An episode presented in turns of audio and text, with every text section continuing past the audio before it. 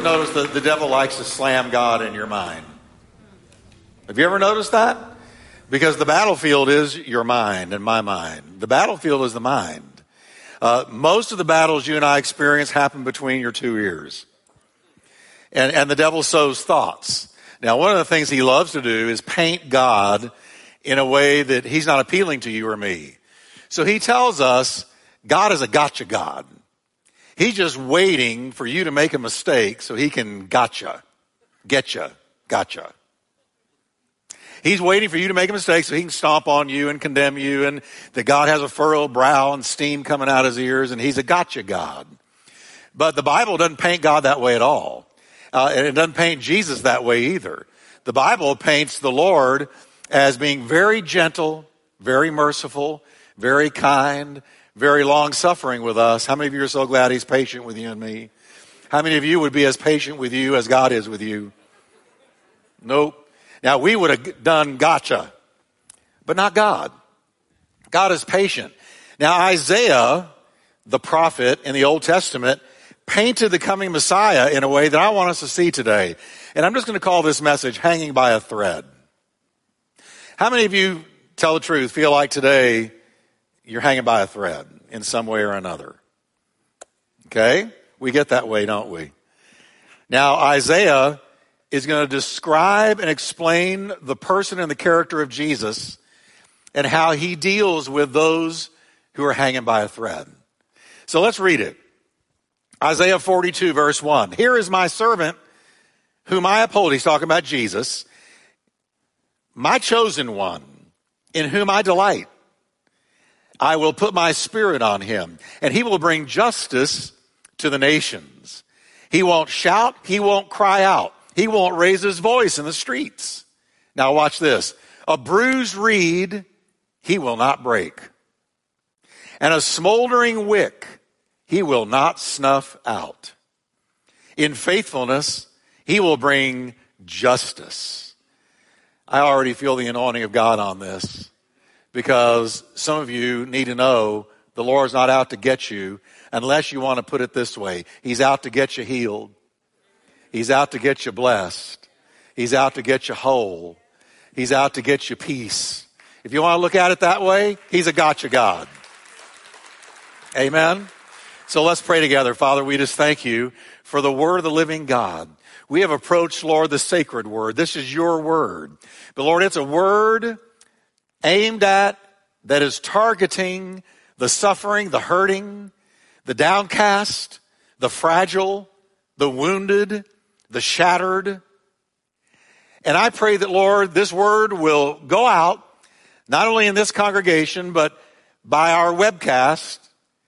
And I'm looking at you right now, those of you watching by webcast, we love you. And we pray that the Holy Spirit visits you right there in your house, in your car, your place of business, wherever you are. We love you. And we're praying for, because there's no time or space with God. His Spirit can visit you and will visit you and already is right where you are. Now, Lord, thank you for your touch today.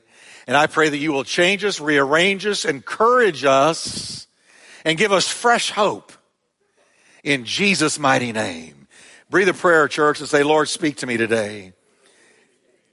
I need your strength. I need your touch. Thank you for giving that to me. Amen. Turn to your neighbor and tell him, good to see you in the house of God. God heard that prayer. Amen. Now, uh, this, this uh, verse, or these verses that I just read out of Isaiah, uh, they are a prophecy about Jesus Christ. He's prophesying, which only God can do. Only God knows the end from the beginning. Only God can reach into the future and see exactly what's going to happen and come back into the present and tell you what's going to happen in the future. Because God is already in the future and He's in the present and He's in our past. Amen? So Isaiah being led by the mighty God is, is seeing into the future the coming of the Messiah. And God is showing him the character of the Messiah. How the Messiah Jesus Christ is going to deal with hurting people. How he's going to approach hurting people. What his attitude will be towards hurting people. Now he says, he, he calls the Lord Jesus my chosen one. He says, I'm going to put my spirit on him. And we're going to read a verse about that later in this message out of Isaiah 61 where he elaborates on what that means. But he said, I'm going to put my spirit on him. He's finally going to bring justice to the earth where every wrong is going to be made right. Won't that be a great day? Because so often courts don't make things right. They, they're supposed to, but they can't. There, there's no such thing as perfect justice until Jesus comes, but then there will be perfect justice. But then Isaiah tells us something powerful and precious uh, about the character of Jesus that, that, I really want us to walk out of here with an understanding of today. Uh, he describes the way, once again, Jesus will deal with people who are on the edge. Ever been on the edge? Some of you are on the edge right now, but I've sure been on the edge many times. And he says, let me tell you how I see the Messiah, how, how the Father is showing me the Messiah is going to deal with people who are on the edge, who are on the edge of life, who are on the edge of things, who are barely hanging on. How's he going to deal with them? He says, a bruised reed he will not break, and a smoldering wick he's not going to snuff out.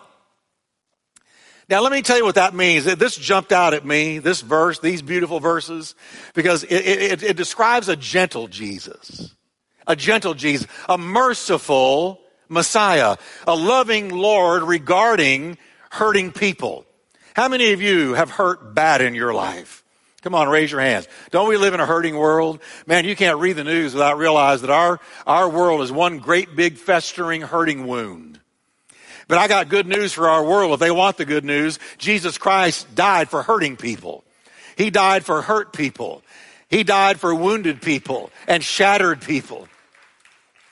Now, Isaiah uses two illustrations to describe different types of hurting people.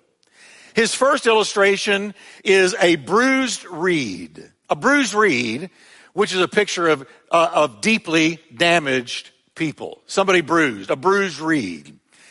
Now, the word bruised comes from a Hebrew word meaning cracked or half broken.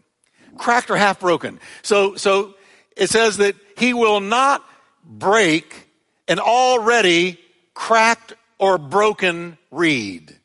He will not finish the job. He will not come in and finish you off if you're struggling just to get by.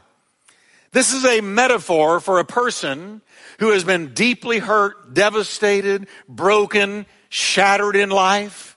The Humpty Dumptys of life. And I got news for you. All of us are Humpty Dumptys. And you know how that poem goes. All the king's horses, all the king's men couldn't put Humpty Dumpty back together again, but they forgot one king.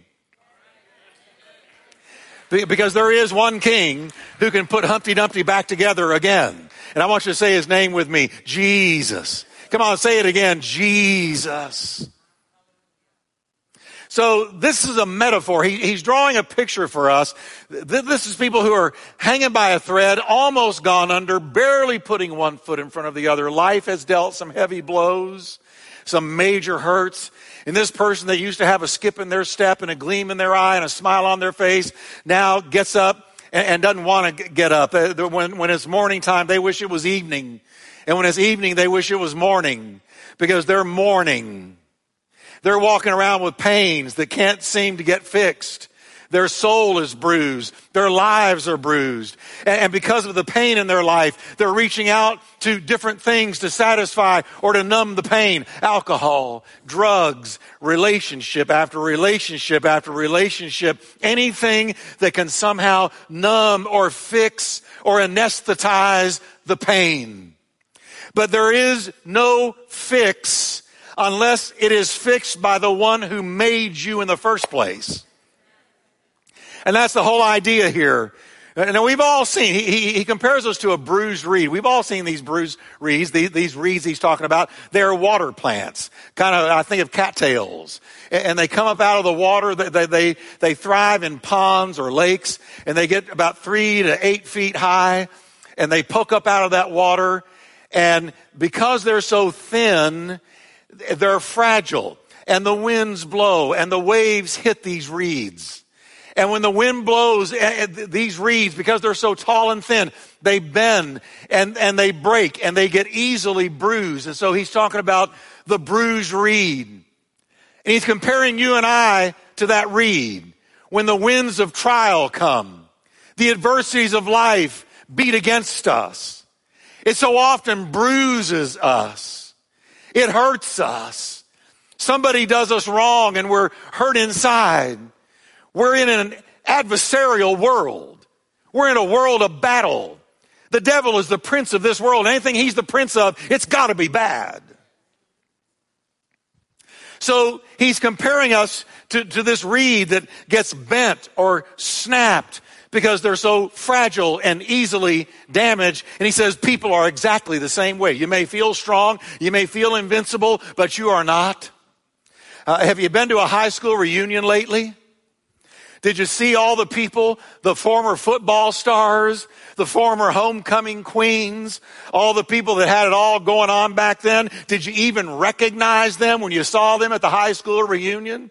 Yeah, and you thought to yourself, what in the world happened to you? Let me tell you what happened to them. Life happened to them.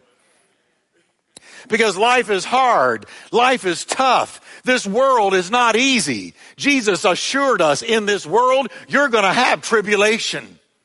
But fear not. I have overcome the world. Amen.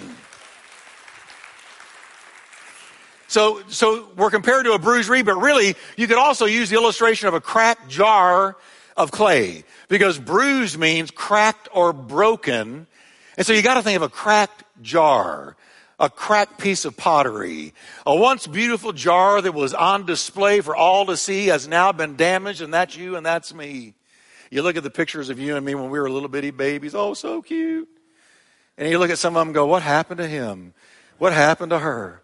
I can answer it. Life is what happened. Life has dealt some hard blows. And, and this jar now is cracked. You, me. This jar is now cracked. It's damaged goods that nobody wants. And this first illustration of a bruised reed or a cracked jar suggests that the damage is visible. You know, if I'm going through a pottery store and I, and I see a beautiful vase that I might want to buy, but if I look closely, then I see a crack, I see a crack on the outside, its value drops immediately. I may not, may not even want it because now it's cracked. It's visible. When something is cracked, it's visible to the naked eye. And that's the idea here that what has happened to this person that Isaiah is referring to, that Jesus died for, is no mystery. The various trials that have brought them to this place of being cracked or bruised or shattered are known. We know what happened to them. That divorce, loss of that job, that destructive drug habit, alcohol habit, whatever it was that got hold of their life. It's no mystery. We see the crack on the outside. Their outer life is visible to all, so it's known. But the second illustration uses a smoldering wick, points to the inward life of a person. This is what's going on inside them. It's not outside. It's not outer. You can't see it unless you know them real well. It's inward. It, it's pointing to a condition of their heart that might be hidden to most people around them you know, you don't really know someone till you're around them all the time and live with them. Then you begin to see things the outer folks, outer society does not see. You begin to see the inner woundings. You begin to see the inner pain. You begin to see, and that's what, that's what Isaiah is talking about. The smoldering wick is an inside thing. In this second illustration, Isaiah is pointing to burned out people. Burned out. When you're burned out, you can look great on the outside, but really be dying on the inside. We've all seen a candle that is burned down. It's just barely flickering. The slightest breeze would blow it out. And that's exactly what Isaiah has in mind. That Jesus Christ came to die for not only cracked jars that you can see on the outside, but for those who are dying on the inside and nobody knows it. The, the a flame, the flame of zeal, the flame of first love, the flame of passion for, for God, for Jesus, that, that, that inner fire the Holy Spirit puts within us is now just barely a flicker. Life has happened. Things have happened. People have happened. Circumstances have happened. The Hebrew word for smoldering here means barely a flicker, burning feebly, almost extinguished. You're just barely, barely. You got enough Holy Ghost power in you to barely get out of bed, barely get through a day. You're barely getting by because the fire is almost out. The, gr- the bruised reed and the cracked pot are visible. The smoldering wick is unknown to most people because it's their inner life. Listen, it's the inner life, the hidden part of them that's in trouble. This person may have a great job, a nice car, wear the best clothes, carry a Neiman Marcus or what I like, I like to call needless markup credit card. They sport a million dollar Hollywood smile more permanent than Mona Lisa's. You see them, they're always smiling. But on the inside, here's the truth their inner fire, the zeal, the hope, the spiritual passion, their first love that once blazed brightly is now barely flickering what has happened to you? Different things have extinguished the fire in me. I got offended. I got hurt. I got left behind. I was betrayed. My dreams didn't happen. Something, my future did not unfold like I thought that it would. I thought God said this, but He didn't say this. He said that instead. And now I'm dealing with spiritual burnout. I just don't have the get up and go anymore that I used to have. Am I talking to anybody today? This is so important because you feel like you're holding your world up with a toothpick. Life doesn't have any meaning like it used to. The thrill is gone from your spiritual journey. You used to be in church every time the doors open, and I'm talking to some people watching by webcam right now. I love you, but let me tell you, if you could have been here and you're not, you should have been here. Now, why aren't you here? I'm not, listen, I'm not getting on to you, but let me get on to you. Let me tell you, has this happened to you? Has the fire gone out? Are you trying to hang on? Listen, there's a sanctuary full of people that have experienced the same thing. You ought to get here and rub shoulders with us. You say, well, there's just a bunch of hypocrites there. And, and, and, I, and, well, come and help us not be hypocrites. I'm a hypocrite too. I mess up sometimes too. But come on and help us not be a hypocrite. But I understand your pain because it's, it's hard to get going when the fire is out. It's hard to keep going when the fire is out. It's hard to be excited when you're not excited. It's hard to put on a show when you don't really feel the way people expect you to. Well, listen, we, we, we hypocrites here, we don't care if you don't put on a show. We want you to come and be real. We want you to come and be who you really are here. And I, and I say that in love because I've been where you are. I understand it. The Bible says about your inner life, your inner man, that part of you that is your soul, that part of you where the Spirit of God lives inside of you and lit that initial flame of first love and zeal in you. That inner man, the strength of your spiritual life is what props you up and carries you. If you, if you go to the gym every day, and you are ripped and muscular and they could put you on a magazine cover. That is not what covers you and carries you. That is not your greatest strength. Your greatest strength is in the inside because you can be mighty on the outside, but dying on the inside. Listen to the Bible. A healthy spirit conquers adversity. But what can you do when the spirit is crushed? What can you do when your spirit is crushed? Listen to this version. The spirit of a man, that inner part of you, can help you through sickness, but who can carry a broken spirit? In other words, if you're dying on the inside, you can't go through anything without it breaking you down. But if you're strong on the inside, you can go through anything because the spirit inside of you will carry you. It will carry you. If you've got a healthy interior life, it will carry you through any and all trials. But if your interior life is not healthy and strong, anything can break you down. Come on, everybody.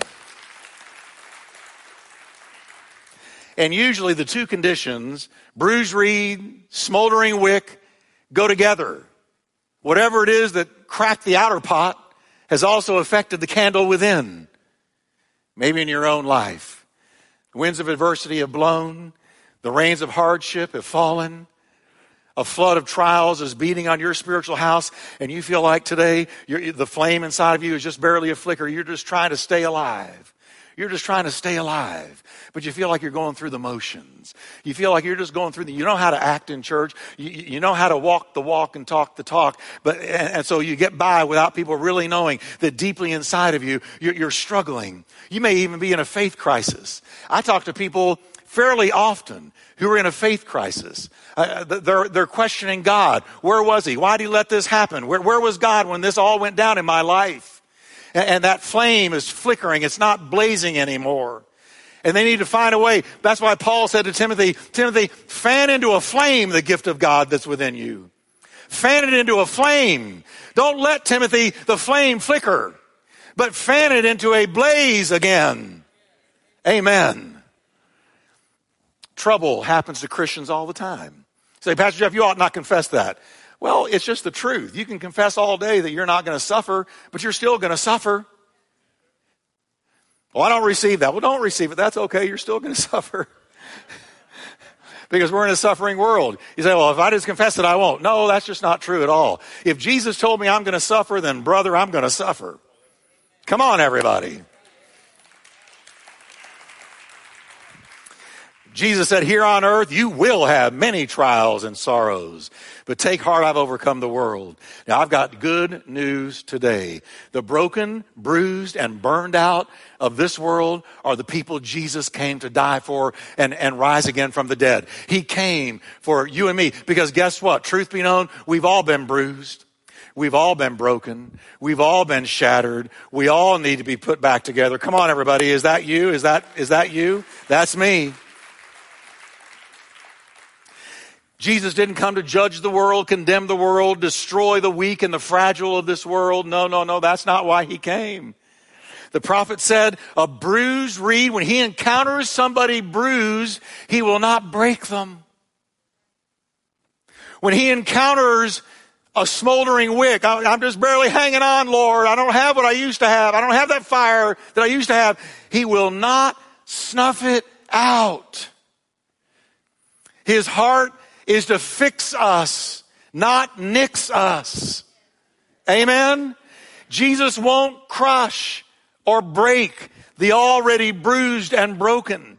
He will not shatter the already cracked jar. He's a healer. He's a restorer. He's a lover. He's a fixer. He, come on everybody. He's a deliverer. Jesus won't deepen your afflictions, worsen your trials, or multiply your sorrows. That is not what he's about. He brings healing, restoration, wholeness, and renewed hope. I read this week about Canadian pop star Justin Bieber. Couldn't believe it. I just saw a story on him. Justin has now turned to Christ. He's totally plugged into a great church. And he told his story. He said on the outside, it looked like Justin had the world by the tail. That's what the story said fame, fortune, women, everything before he was even 20. He had mega millions. Before he was even 20, he was on top of the world, seemed to have it all. But the story goes on to say that Justin was a bruised reed and nobody knew. He says he ultimately reached a dangerous place where he was descending. I'm quoting now his own words. I was descending into a downward spiral of partying and drug abuse and found myself lost and confused, depressed and angry. I withdrew from those who cared about me and found it hard to even get out of bed in the morning. But then the article went on to say, he says, but in the end, it was only Jesus who could turn it all around. Now he says, even when the odds are against you, keep fighting because Jesus loves you.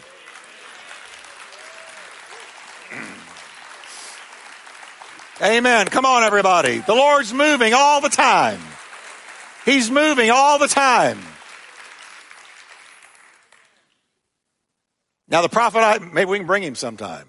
Now, the prophet Isaiah not only mentions the character of Jesus, but the details of his ministry. I want you to listen to what Jesus was anointed by the Holy Spirit to do. It's good news. I want you to get ready to get blessed. The Spirit of the Lord God is upon me. This is the first verse Jesus ever quoted in his preaching ministry. The first Bible verse he ever quoted is this one I'm quoting to you. When he stood up in the synagogue uh, on the beginning of his ministry, the first verse he quoted was this one about himself. Spirit of the Lord God is upon me because the Lord has anointed me to bring good news to the suffering and afflicted. He has sent me to comfort the brokenhearted. My, my news, my message is to the suffering and afflicted. I came to comfort those broken in heart, announce liberty to captives. That means bound to sin. To open the eyes of the blind. He has sent me to tell all who mourn that he is going to give beauty in the place of ashes, joy in the place of mourning, praise in the place of heaviness. That's praising ground right there, everybody. Come on. Look what Jesus is anointed to do. I got to read it again. He said, You know why I came? You know why the Spirit of God came upon me? Let me tell you why. Because the ashes, some of you, your life is nothing but a pile of ashes. He says, I'm going to give you beauty in the place of those ashes.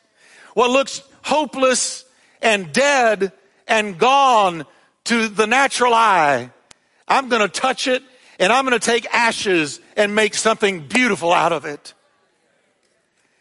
He said, I'm going to give joy in the place of mourning. And that word mourning means depression, oppression, down, your dark hour. It's when you can't see two feet in front of you. You're so blue, so depressed. He said, I came to replace that kind of mourning with my kind of joy.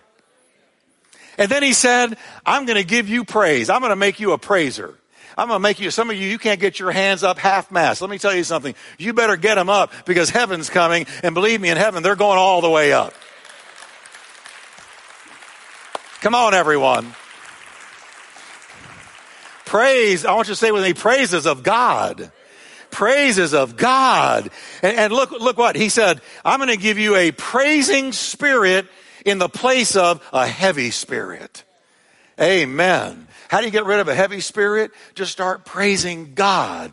Good thing about praise is you can praise Him in the car. You can praise Him in the bathroom. You can praise Him at work. You can praise Him walking down the street. You can praise Him when you go to bed. You can praise Him when you wake up. There's no place you can't praise God. You can praise God anywhere. And praise is powerful. Come on, everyone.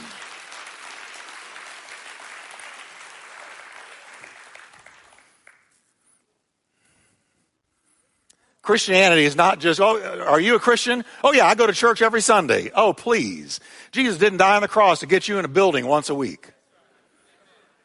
Oh, no, no, no, no, no. It's way, way deeper than that. He died to pull you out of the pit of your sin to deliver you from hell, to fill you with life. And it gets even better. He died and rose from the dead so that he would make you into the likeness of himself, that you would grow into the fullness of the stature of Jesus Christ. That's why he died. It's not just going to a church once a week, coming into a building, but it is walking with him every day where he begins to replace ashes with beauty and mourning with joy and heaviness with praise. You're not who you used to be. This is the ministry of Jesus.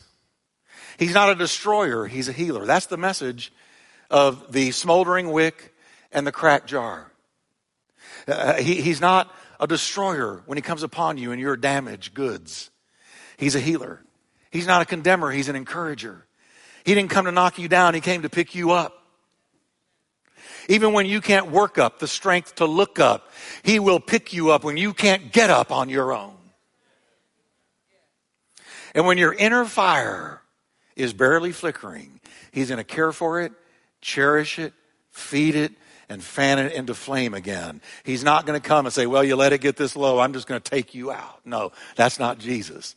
He said, I'm going to pick you back up. Can we thank God for that? I'm going to pick you back up. Now, the last thing I want to mention about our gentle, merciful Savior is that in His hands, today's pain is preparing you for, to, for tomorrow's promotion. Can I say that again? Today's pain is preparing you for tomorrow's promotion. See, when we hurt in the world, we hurt until it kills us. We hurt with no hope. We hurt until it takes us out. We hurt until we're damaged for life. But when we belong to the one who puts us on the potter's wheel, and he's in charge of all things, and he's already decreed that anything and everything we go through will be, will be made to serve our good and his purpose in our life. When you walk with that kind of God, then God never wastes a pain in the lives of his children. Pain precedes promotion when you walk with God. Can I say it again? Pain precedes promotion when you walk with God. When I read my Bible, I find that pain often precedes promotion in the lives of God's people.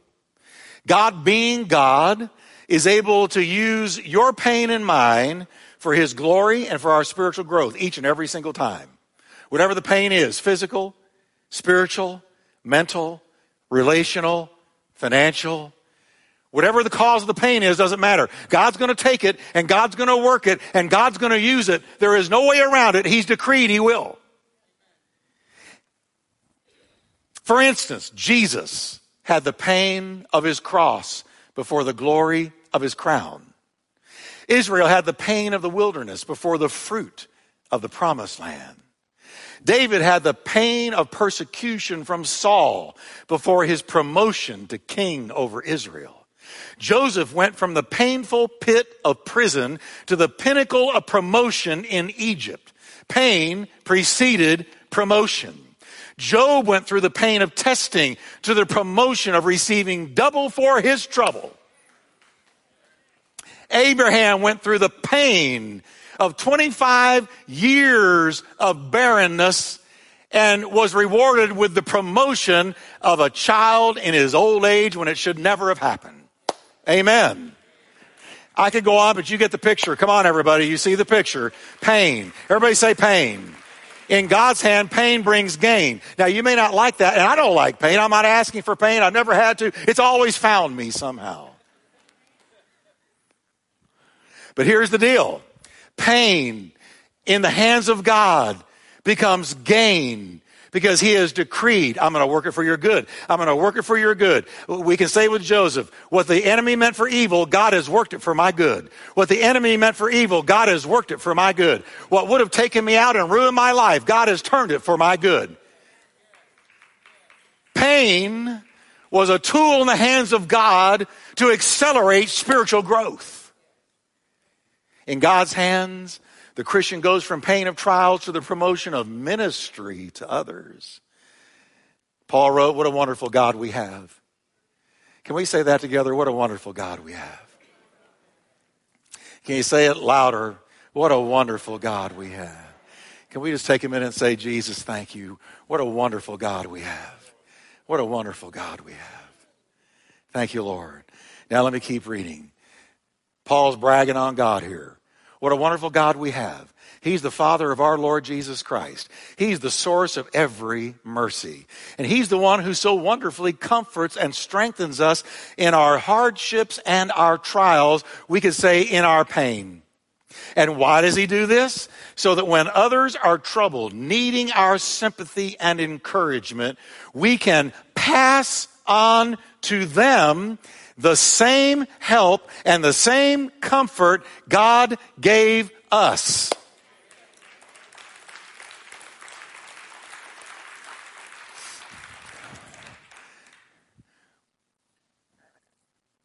I did so many funerals in my life. I've presided over so many.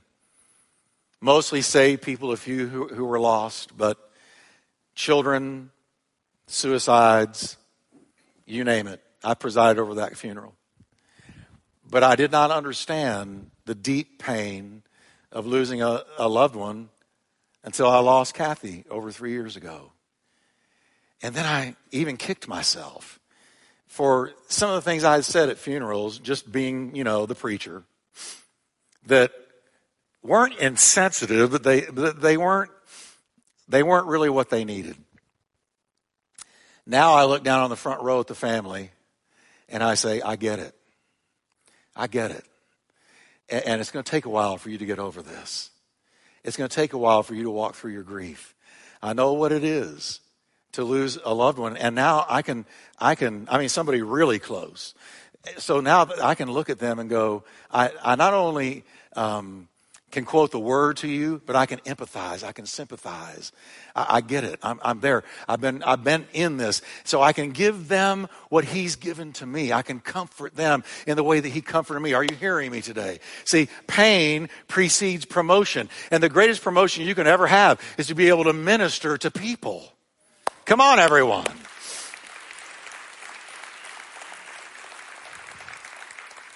See, when, when somebody's kids go crazy on them, I can sympathize with them because one of my two kids went crazy on me. And we suffered for years over it. For years. Uh, you know, I, every day, every night when he, Jeremy, he wouldn't mind me saying this, but every night when he went to bed, I prayed over him, spoke the word over him, uh, told him I loved him, was at all the games. But then when he hit 13, 14, something dark came over his life. And here I was pastoring, preaching, and I, it was like, how in the world am I going to get up and preach an up message to a congregation when I am dying at home? I'm telling you, it was a predicament. And, and he went off into drugs. He went dark. It was inexplicable. There is, to this day, I don't get it. And there was nothing I could say, nothing I could do. There, there was no, he wouldn't listen to me. And, and I thought, how can this be? He, he's been raised with all he ever saw me do was walk with God. You know, love God in the Word, in prayer, preach the Word. That's all he ever saw. Well, what is this? It was just a satanic attack. It was the devil coming to take my family out.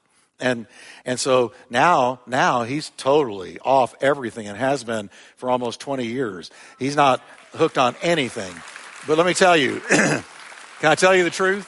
It, it was seven to eight years of pure hell and, and so when when when somebody says, ah, "My kids, I, I, don't know how it's happened. They've gone astray," I, my heart can go out because God comforted me, carried me through when my own son went crazy on me. So I can say to them, "Look, you don't see the end. You're only seeing now, but God's not done. It's never over till God has had His say." Amen. Amen. So I want us to stand together today. Thank you, Lord. Thank you, Lord. Thank you, Lord. I want you to say with me Jesus came for the broken, the burned out, and to transform our pain into spiritual gain. Amen. I don't know where you are in your life, but I want us to lift our hands to the Lord right now. If, if, if you're a cracked jar, He's not coming to take you out, He's coming to make you whole. If the flame of zeal in your life is just barely flickering, He's not going to come snuff it out and say, Way to go, guy, you let it get this low. I'm just going to take you out. No, no, no. He's going to fan it into flame again. And we're going to ask him to do it today. If you can say, Pastor Jeff, this was to me, this word was to me. I'm in pain. I've been going through some pain. I need the Lord to help me in this pain. And I need to hear that he's not against me, he's for me. And if God be for me, who can be against me? And I'm more than a conqueror through him that loved me, and greater is he that is in me than he that is in the world. And so, if the flame is burning low, I want you to lift your hands and say, Lord, I need your strength. I need your fire. I need you to touch me. I need you to breathe on me with fresh life, with fresh life, with fresh life. Amen. Just lift your hands. Uh, the Holy Spirit is already here. And I believe it's not going to take much for Him to touch you right where you stand to say, Jesus, I need your touch right now. Say to him, I'm a cracked jar. And Lord, I need to be made whole again. I, I, need you to fix what I can't fix. I need you to do what I can't do. I need you to heal what I can't heal. I need you to get me beyond this pain. I need you to get me over this mountain, through this valley. I need you, Lord. Touch me today, Jesus. Now we're going to worship for just a moment.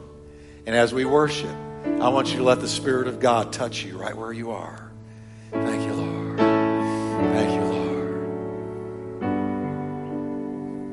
He needs a mic up here. There we go. I worship you.